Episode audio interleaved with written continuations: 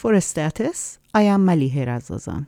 Last November, C N N published a video of African men being auctioned for sale in Libya. The C N N crew, carrying concealed cameras, was able to witness part of an auction somewhere outside the Libyan capital, Tripoli.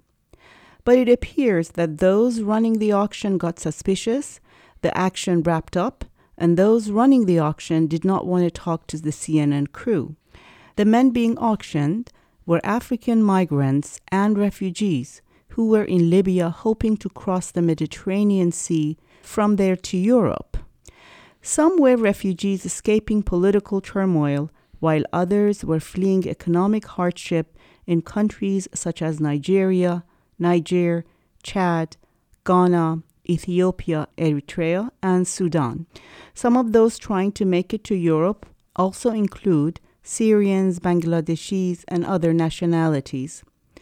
But the more refugees are intercepted at sea, the more of them get stuck in Libya, caged in detention centers in poor humanitarian conditions or at the mercy of gangs and smugglers. Human rights abuses of African refugees in Libya have been documented for years, most of them carried out by Libyan authorities, coastal guards, and by networks of smugglers who sometimes work closely with coastal guards and people in power. Mira Nabulsi spoke with Marwa Mohamed, the Libya researcher at Amnesty International Regional Office for North Africa, whose recent report, Libya's Dark Web of Collusion, details European governments' complicity in the suffering of refugees and migrants stuck in Libya. Amnesty International published in December a report titled Libya's Dark Web of Collusion. It's a comprehensive report that details the conditions of abuse of North African migrants in Libya on their way to Europe. And you were part of the research team. Talk to us about the report, how it came about, and if you can give our listeners an idea about some of the main findings of the report. So the report aimed to document Uh, several factors in terms of the plight of migrants and refugees inside of Libya. So we look at the violations that are occurring inside of Libya. We look at the what we call the web of collusion between the smuggling networks and the Libyan Coast Guard, which is detailed again in the report, and that that happens within the detention centers as well.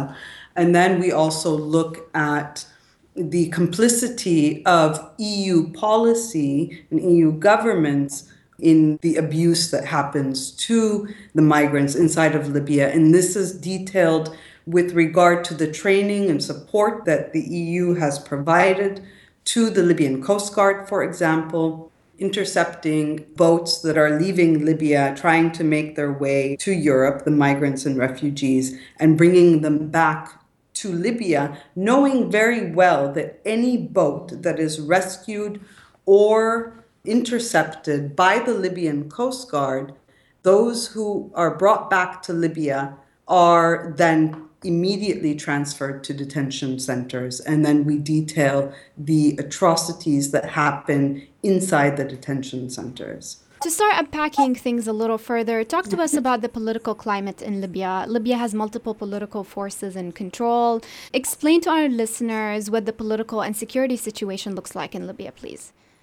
Libya currently is, since the uprising in two thousand eleven, has experienced a series of turmoil, and the situation further deteriorated in two thousand fourteen, where we saw that we have essentially three governments vying for power, one placed in the east and two in the west, pretty much divided along political and ideological lines.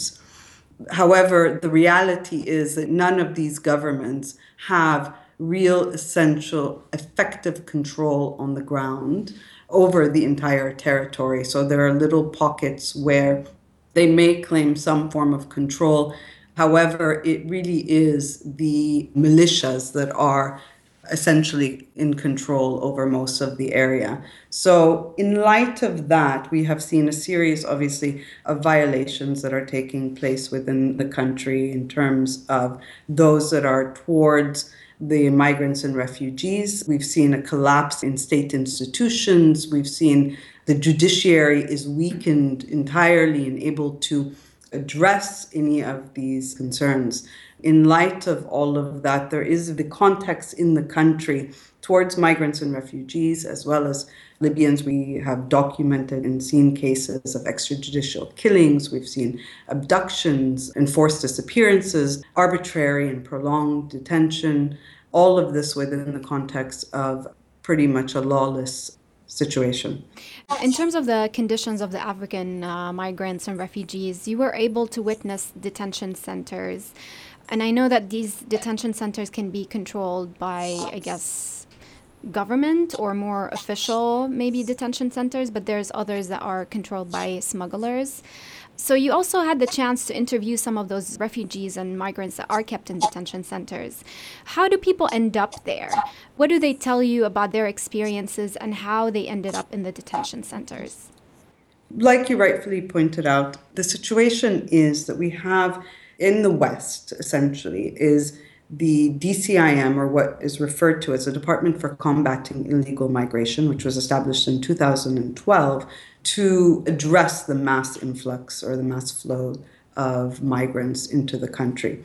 What we see is, in terms of an increase, is essentially, again, going back to the general breakdown of institutions, the lack of border control that provided the ample environment for smuggling and trafficking networks to emerge within that context. And so the increase in number of those entering into the country, basically looking for ways to reach Europe. Many of them are. There are those who are actually, in fact, looking to work in Libya and then return home. So you have what are referred to as official centers that are nominally, and I emphasize that, under the control of the D C I M, or the Department for Combating Illegal Migration, which is under the Ministry of Interior. However, these centers are controlled by militias, militia groups that may not necessarily adhere to that command structure of the central authorities. Then you have an indefinite or unknown number of what are basically places of captivity, where migrants and refugees are held by unknown armed groups that will contain them and then force them to pay ransom for their release. You see the same kind of treatment that happens, whether it is within these uh, places of containment or detention centers, where they are held under torture, forced to call their families, to pay a certain amount of money, which can then secure their release from these places.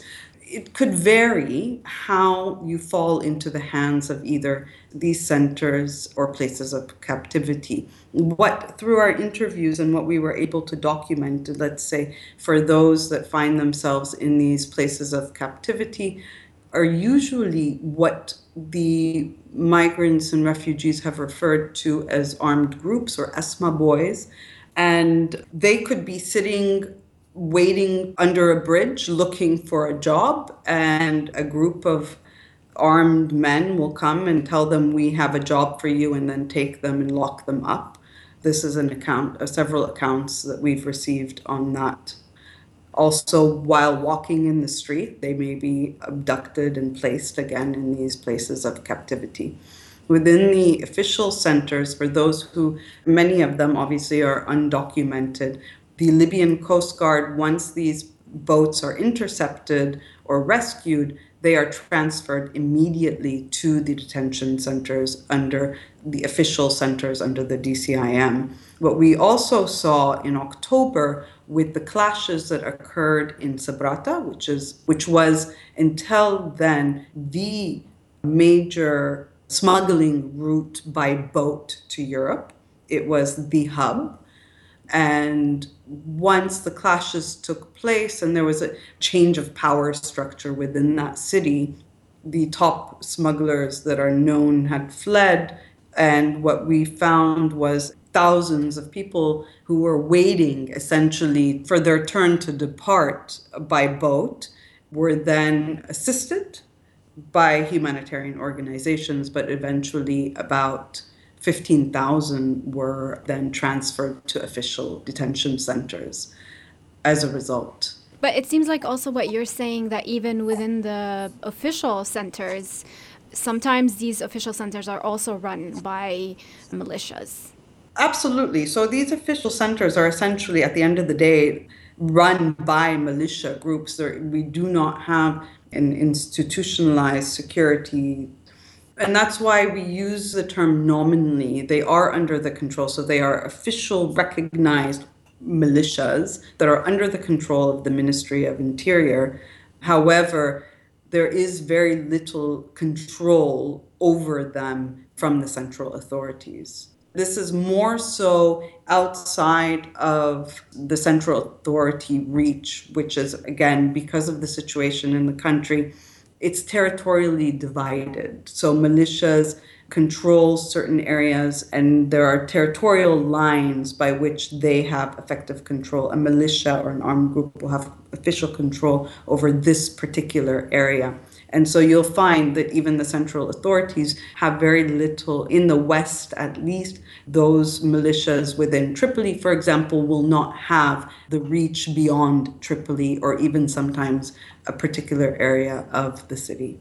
Also, for sounds from what you're saying is that the picture appears to be like if you're an African migrant in Libya, you're essentially hunted down, even if you're walking on the street. Is that maybe an accurate characterization? I think the accurate characterization is that it exasperates the vulnerability of the refugees and migrants. I mean, noting that in a country that there is, again, no institutionalized structure of law enforcement, where it is essentially militias that really have control on the ground, being an undocumented sub-Saharan African in the country places you at an extreme vulnerability. Also recognizing that many of those that are coming in are refugees, essentially, or asylum seekers. And U N H C R's, the lack of official recognition by the state authorities of U N H C R really limits the protection space that this organization that can be provided towards refugees and asylum seekers in the country. So it places them at a vulnerability where it's this vast network where these armed groups see this as a potential means by which they can gain economic growth in a country where the economy is in dire circumstances. We've had accounts of those that were, again, picked up off the street and placed in houses or farmlands in the middle of nowhere, and no one knows where they are or, or how to reach them, and even if that's possible. And once they're placed, they'll find hundreds of others already perished in these places where they need to make the phone calls to get money, which is the only way that they'll be able to get released, to secure that release. This takes me to my next question. You're probably familiar with the C N N expose from a couple of months ago, where a video of an auction was released. And in the video, African men were being bid on and sold.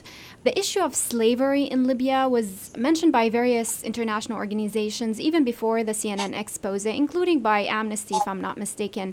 You may have started to touch on that, but if you can explain to us more what the nature of these auctions or slave trade is really. Are people sold for labor? What happens to those people being sold? For Amnesty, we have interviewed and taken testimony, not just for this report, but for years now.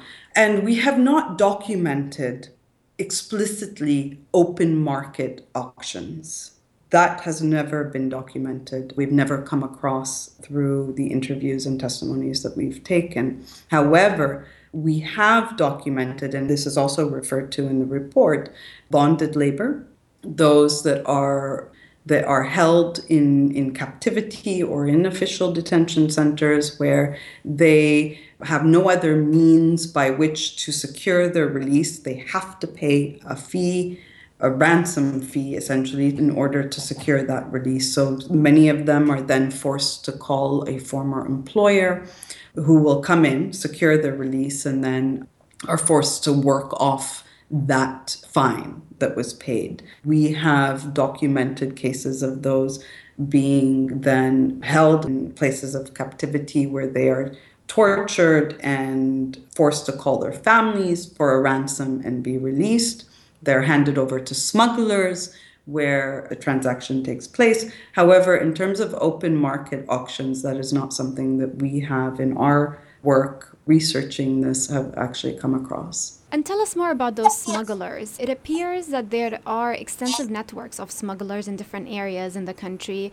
Are those networks old, meaning before the fall of Qaddafi? How expansive and established are those networks? The migration routes from uh, sub-Saharan Africa, or potentially even West Africa, into Libya is not a new movement. Libya has seen this since back in two thousand eight, two thousand five, which essentially then led to the friendship agreement between Libya and Italy, and the pushback, again, is documented in the report. However, obviously, the environment under the former regime is one that didn't allow for this kind of smuggling networks to flourish entirely, as we see today. And this comes from, again, the breakdown in border control and, and security apparatus. And all of that essentially led to an emerging emboldenment of these smuggling networks, whereby what we see in the peak of it in two thousand fifteen and two thousand sixteen, it became a vast network that from the beginning in Zuwara, which is the coastal city next to the farmost western part of Libya, when that shut down, they just moved over to Sabratha, the next city. It was a growing network that really did, with the breakdown and the conflicts that were happening, became emboldened with very little adherence to the possibility of accountability. And to that point also, to what extent can we see this issue of exploitation of African migrants as a Libyan problem, that of maybe racism of the Libyan society or of economics, people profiting from the vulnerable situation of those communities, especially during this uh, volatile situation of the country? Or is it more, in your opinion, a direct result of European migration policies and the fact that many of those migrants are being intercepted while trying to cross the Mediterranean? I don't think it's one or the other. I think that the European migration policy, in terms of what we're seeing today of training and supporting the Libyan Coast Guard, providing them with the equipment, you know, building their capacity, without putting in the necessary measures and standards for the basic principles of human rights, is it is not unknown what is happening to refugees and migrants in Libya. It is not unknown that Libya's policy, its migration control, is detention. It is not unknown that what is happening in these detention centers in terms of the treatment, the exploitation, the actual physical structures of the detention centers themselves, and the treatment inside, it's not something that comes to anyone as a surprise. This has been well documented in the past. Amnesty, we have documented this, and we have issued reports on this, and the, the racism and treatment of those uh, inside of Libya, by ensuring that the Libyan Coast Guard has the capacity to intercept those attempting to flee the torture and abuse, also makes them complicit in what is happening to refugees and migrants. And I'm also curious how the agreements between different Libyan forces with Italy, or even potentially developments in the Libyan politics, have affected things on the ground in Libya for the issue of migrants. Are there trends that you documented in your work on the ground that you could share with us in terms of how things look on the ground in Libya as a direct result of those collaborations and agreements with Italy? Going back to the training of the Coast Guard, we've seen a drop in the number of those who have actually reached Europe, and Europe will see this, particularly Italy, obviously, will see this as a success story. However, this drop only means that the numbers of those stuck in these uh, conditions inside of Libya, where their human rights are being violated, has increased. And so this is a direct result of these policies. Those who are intercepted and disembarked inside of Libya are immediately transferred to detention centers. There were no safeguards put in place for when these policies were established that would at least establish the minimum human rights standards. There was no attempt to end detention, and this is something that we are calling for, the end of detention, the use of detention as a migration control uh, mechanism by the Libyan authorities, the, the lack of an asylum system. Now we're seeing this large number of what the assisted voluntary return. So this is a mass Uh, repatriation carried out by the International Organization for Migration. While this is a great initiative within itself, however, there are two concerns in this regard. Number one, while those who are perishing in detention under torture and dire humanitarian conditions within these centers, how voluntary is that return home when you have absolutely no other options? And then again, without an asylum system in the country, Libya is not party to the fifty-one Convention. There is no M O U with U N H C R. So without U N H C R's ability to carry out its full mandate is very limited in the country. There are only seven nationalities that the Libyan authorities allow U N H C R to extend its mandate to. So what we're seeing is a profiled refugee. If you don't belong to one of these seven nationalities, then what becomes your option while in detention? So without that access to asylum for those who do have a well-founded fear of persecution, and without any other alternative, either detention or go home, it does place the question on how voluntary this movement is. And so the European policies should place all of this into contexts.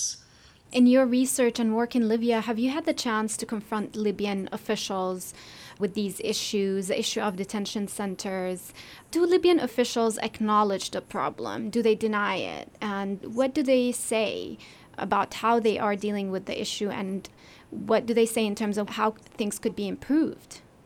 We have reached out to the Libyan authorities and we had requested a visit inside of Libya. However, by the time of the publishing of the report, we did not receive visas yet. However, this report has come out and we will continue to engage, uh, hopefully, with the Libyans as well as the European member states on ways to improve, which is to condition the assistance that is provided, and conditioning on the full recognition of U N H C R to carry out its full mandate. So we'd like to see at least at minimum an M O U between the Libyan authorities and U N H C R so that U N H C R can carry out its full mandate.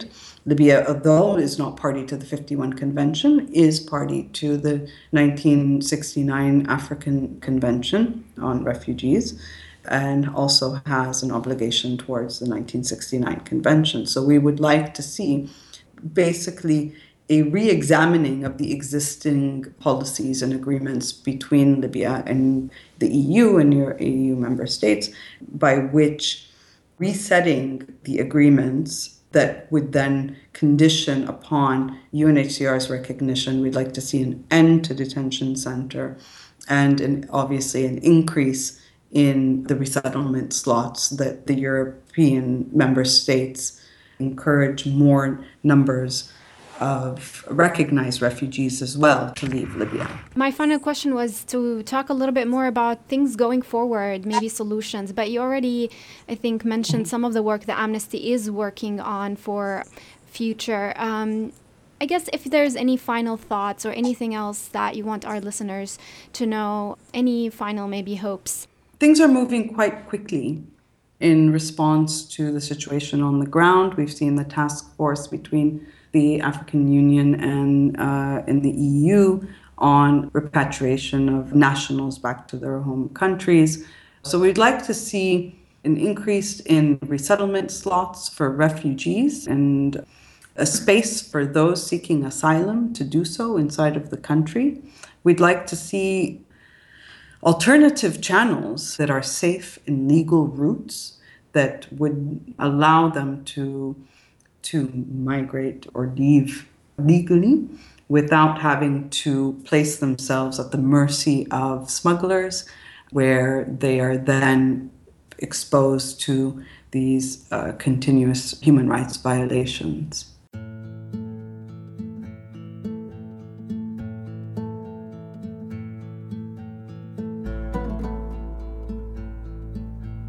Marwa Mohamed is the Libya researcher at Amnesty International Regional Office for North Africa based in Tunisia.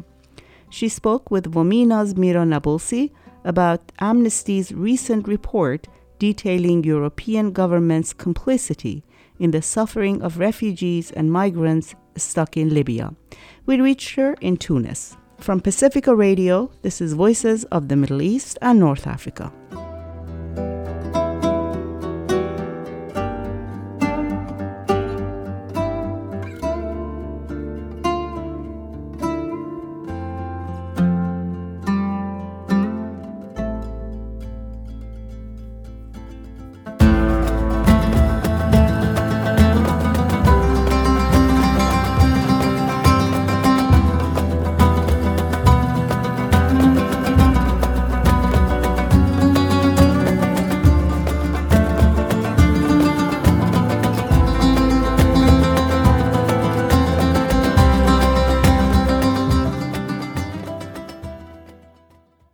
Continue our coverage of the thousands of refugees who risk their lives by attempting to cross the Mediterranean to get to Europe.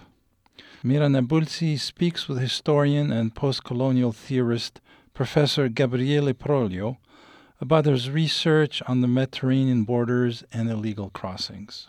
Let's start by talking about your research. You have a new paper that was just published, and it's titled, Is the Mediterranean a White Italian-European Sea? The Multiplications of Borders in the Production of Historical Subjectivity. Talk to us about the work you're currently doing and explain to our listeners the argument that you're making in this paper. This paper is dedicated to a research project that was based at the European University Institute, and was dedicated to collect oral memories with migrants from the Horn of Africa to Europe. My aim was to try to problematize the thinking of the Mediterranean Sea as not only a white European uh, sea.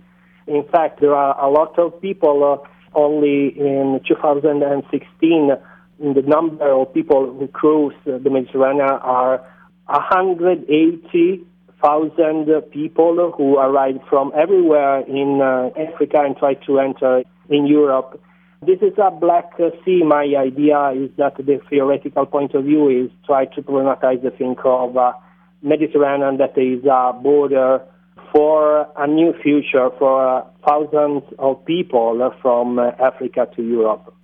Why do you think this is important? The goal is to try to say that Europe is changing uh, with all these migrations from the north of Africa, not only from the north of Africa, but also that some uh, policies uh, in controlling borders uh, is something that is very connected to populism, and Europe is not nowadays only a white continent, so there are a lot of groups, a lot of uh, cultures, and so we have to try to rethink our geography in a new perspective, multiple perspectives. So the idea of thinking the border has something that has a differential inclusion, but also can be the way for rethinking our space, our way to have connections with people. As part of your research, you interviewed refugees from the Horn of Africa who are currently in Italy.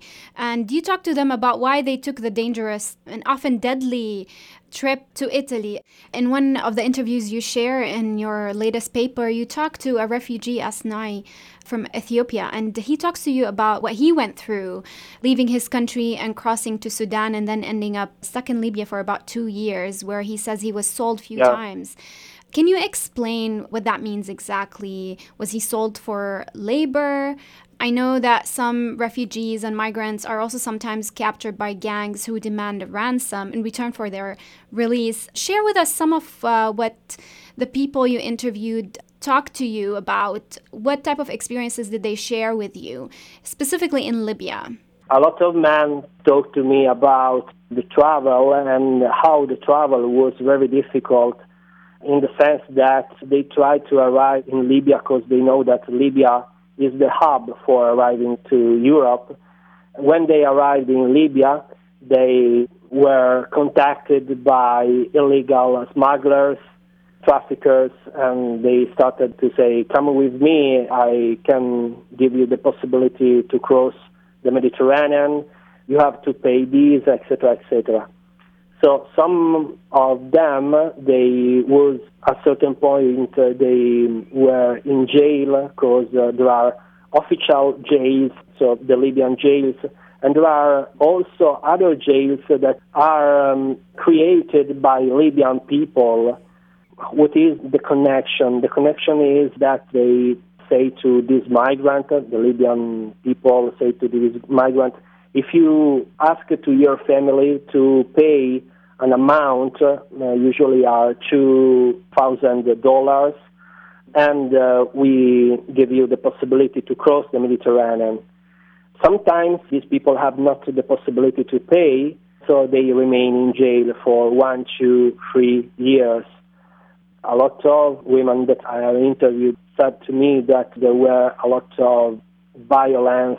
Some of them talking to me about rapes, in general violence against black people who arrive in Libya. So there's a very important discriminated uh, question connected to the color, what I have found in my research.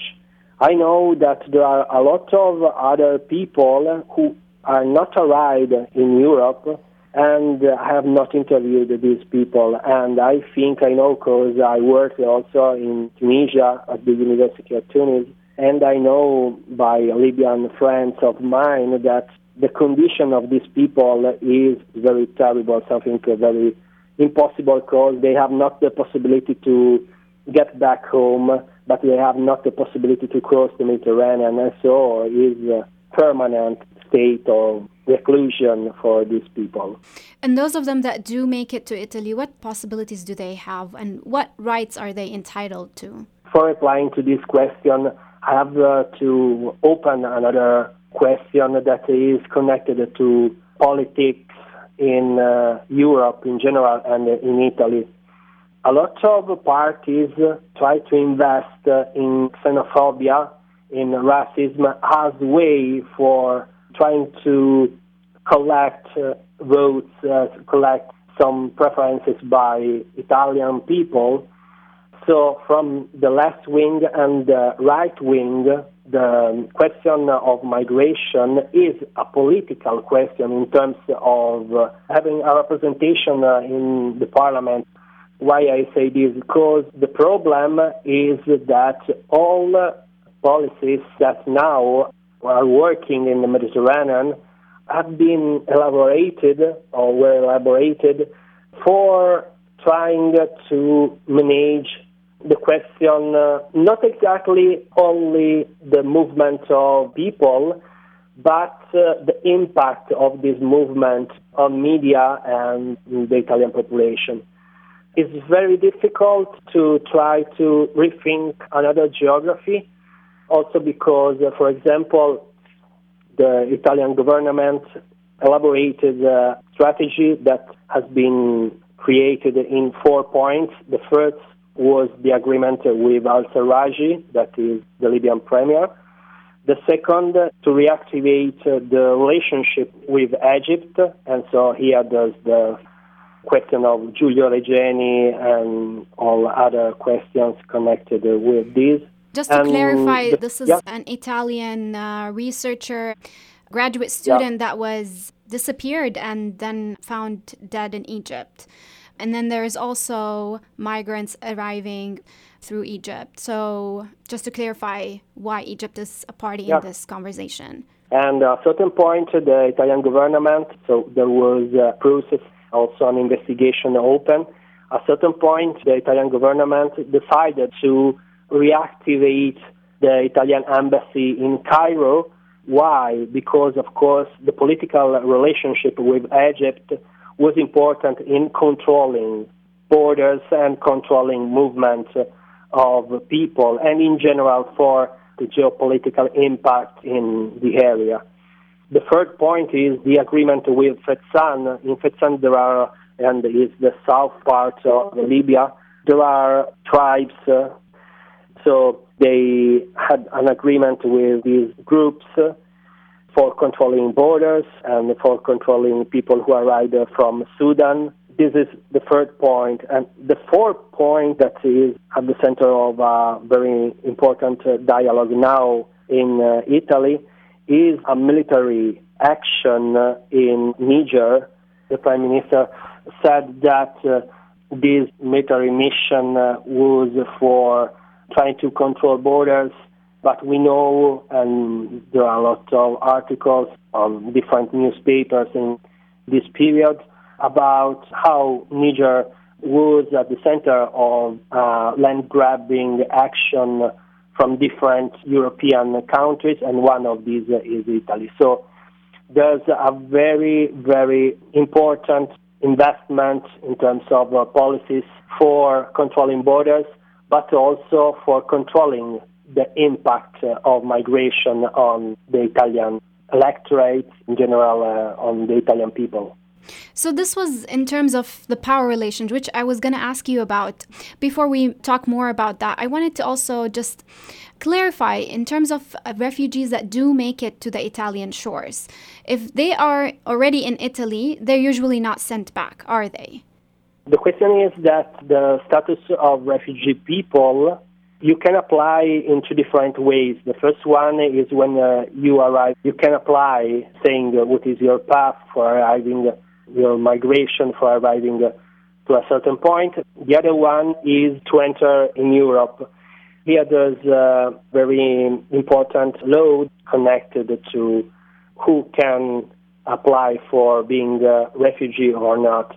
There are people who are not refugee people. For example, a Tunisian man cannot be applied for being a refugee people, but uh, perhaps uh, is in Libya and uh, is not recognized by the international right.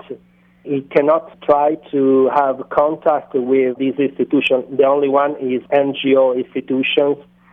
Also for trying to control this way of moving people, that is a possibility to move people for humanitarian questions. Some N G O people can do this.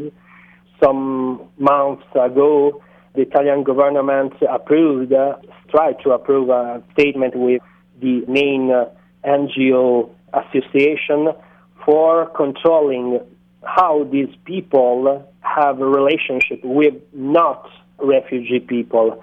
So it's very difficult, and I think the situation in Libya is very complicated. So there are refugees, there are asylum seekers, but there are also people that are not refugee or asylum seekers and are in jail or other situation of reclusion.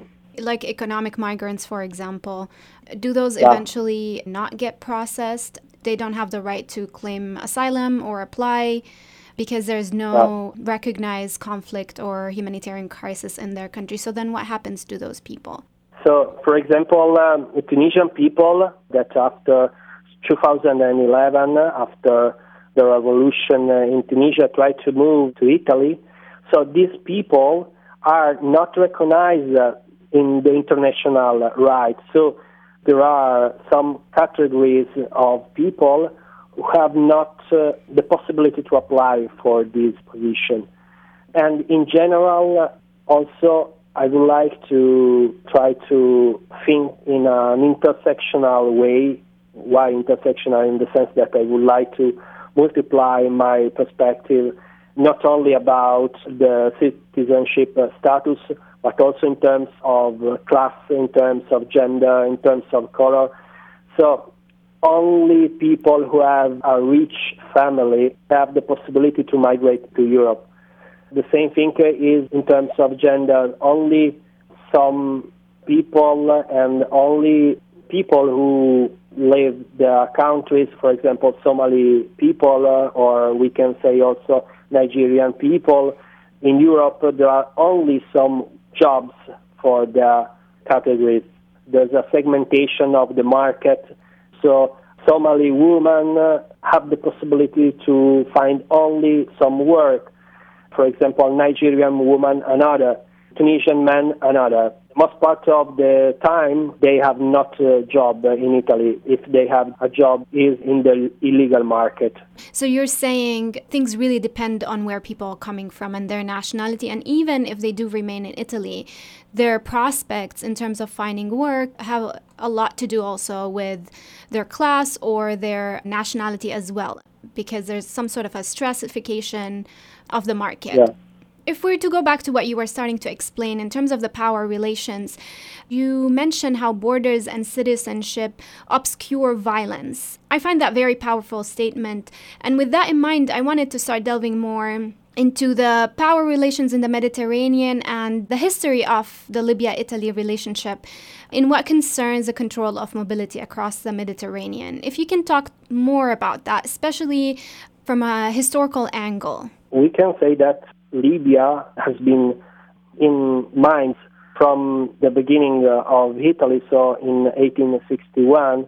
The idea of conquer uh, Libya started at the beginning of the twentieth century with nationalist movements that said we are a Mediterranean race and we have to find our place in the Mediterranean, the only place that was free because France was in uh, Tunisia and Morocco. United Kingdom was in uh, Egypt, and the only one was Libya. So at a certain point in nineteen eleven, nineteen twelve, the Italian government decided for military action for conquering uh, Libya. They conquered in only two years. Libya was under the Ottoman Empire. Fascism, reconquest after the First World War in nineteen twenty-two twenty-three started to invest in uh, Libya in terms of propaganda, the idea of a Mediterranean race connected to fascism was at the center of Mussolini dialogue. And after the end of the Second World War, the decolonization, we can, the first king and the first political uh, leader in the new Libya after the war, and then Gaddafi. Gaddafi has been considered in Europe in different ways. First, as connected with not aligned countries, so with, uh, for example, India and also Egypt and so on, Cuba, et cetera. And then uh, at the end uh, of the eighties, we know very well that he started to have contact with uh, Italy, Italian governments, and we arrive after the nineties with the starting of migrant flows from everywhere, first from East Europe and then, uh, of course, from North Africa and all Africa to Europe. Gaddafi was an interlocutor of Berlusconi for controlling borders, uh, controlling migration. There are two free agreements. The first one has been uh, signed in Benghazi in two thousand eight, uh, and the second one in Tripoli in two thousand twelve. One during Qaddafi's yeah. time and one after his fall. Yeah, in fact, for example, um, the new agreement between Italy and Libya, they have taken into account the two other agreements signed uh, in the past. In between, there's There has been a civil war after the fall of Gaddafi. After two thousand eleven, Libya has been spread in three political parts. The first one in Tripoli, the second one in um, Benghazi, and the third one was in Fezzan in the south. The first two parts were very important for this last five years' war. I would like to add that uh, even if we have two different uh, governments, one in Benghazi and one in Tripoli, we have to think uh, in that period from two thousand eleven to two thousand fifteen, the Libya has a place where every town, every city has been controlled by militia that uh, usually is connected also with, I don't want to use the term um, ISIS. That term uh, is very generic, and we have to think uh, Libya in that period has a myriad of groups, uh, military groups. From Europe, they said, okay, they are ISIS. In general, this is not correct because there are a lot of groups and they um, act for their convenience and not for, in general, uh, for a political or religious uh, question. So it's a very different perspective that we have to adapt to think uh, and to analyze the condition in Libya after Gaddafi. And can we say maybe that things actually have become worse for African migrants and refugees trying to make it to Europe? I think so. And I think also there were two different uh, situations. The first one was uh, state-nation situation. Gaddafi could control the migrant flows. The other one is the present one, and is about uh, how different groups control migration, and there is not government control on this movement, also on the trade connected to migration. So I don't want to say that it was uh, better before and now, but perhaps now is, from the memories that I collected, something very violent. It is very difficult to try to exactly say what uh, is to stay in Libya now. But I think it's also important to point out that statistics suggest that the more support there is for the Libyan Coast Guard and push from the Italian government, the more boats are intercepted and the more lives are saved. But at the same time, unfortunately, that also means that more people, more African refugees and migrants are, if intercepted, placed then later in detention centers in horrendous conditions in Libya. So the success of interception over the Mediterranean also means perhaps more people being stuck in Libya and locked in these horrible uh, yeah. detention centers.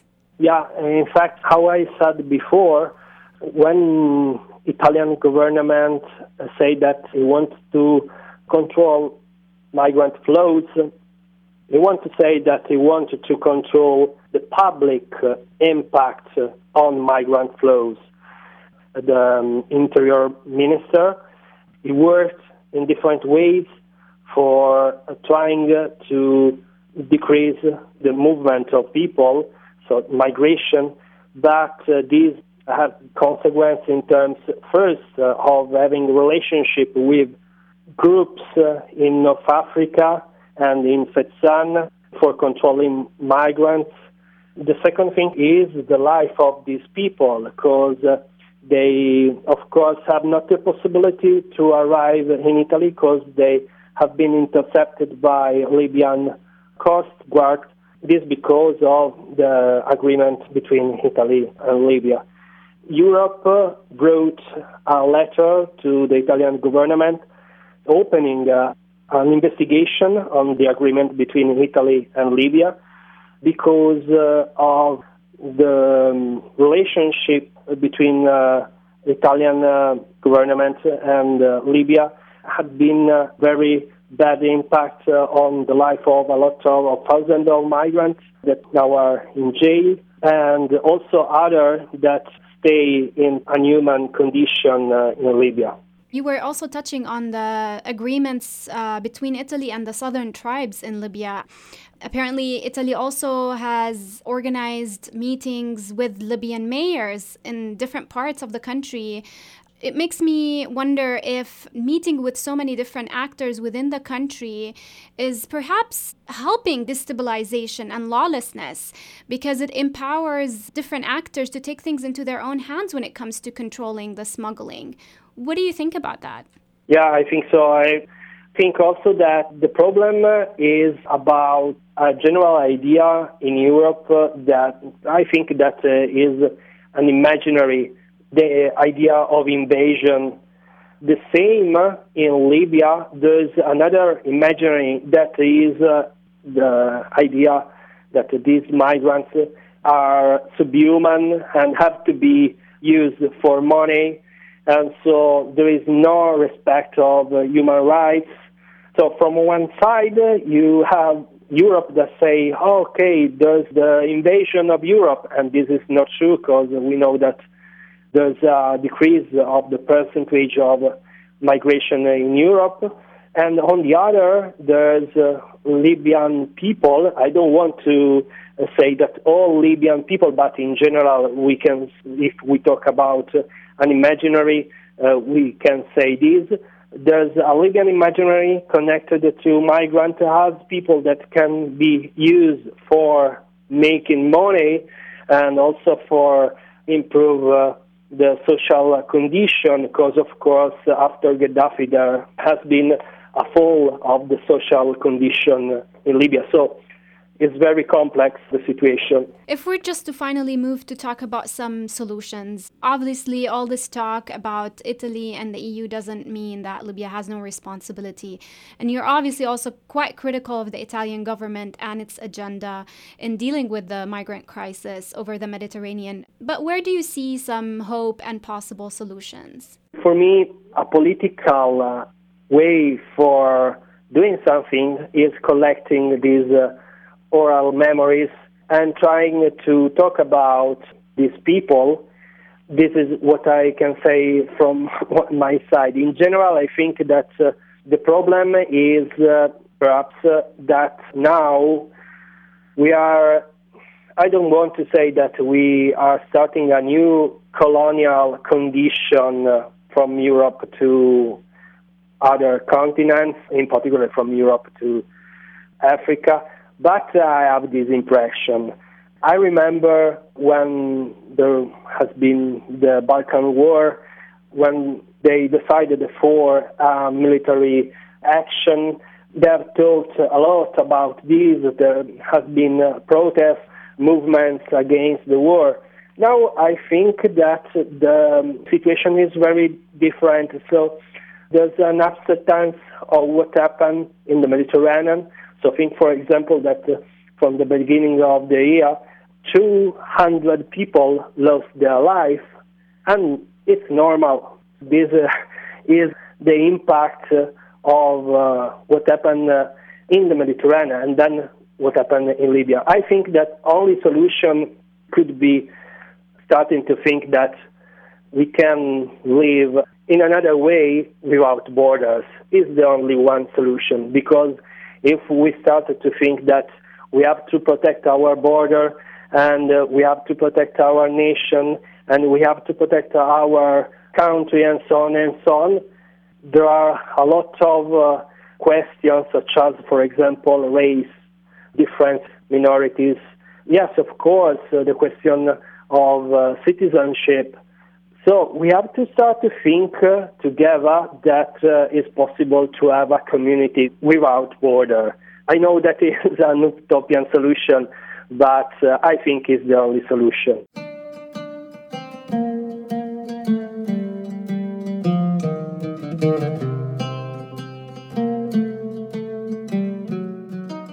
Gabriele Proglio is a researcher at the Center for Social Studies at the University of Coimbra in Portugal. He's working on a new research project dedicated to the study of the Mediterranean borders and illegal crossings. He spoke with Mira Nabulsi.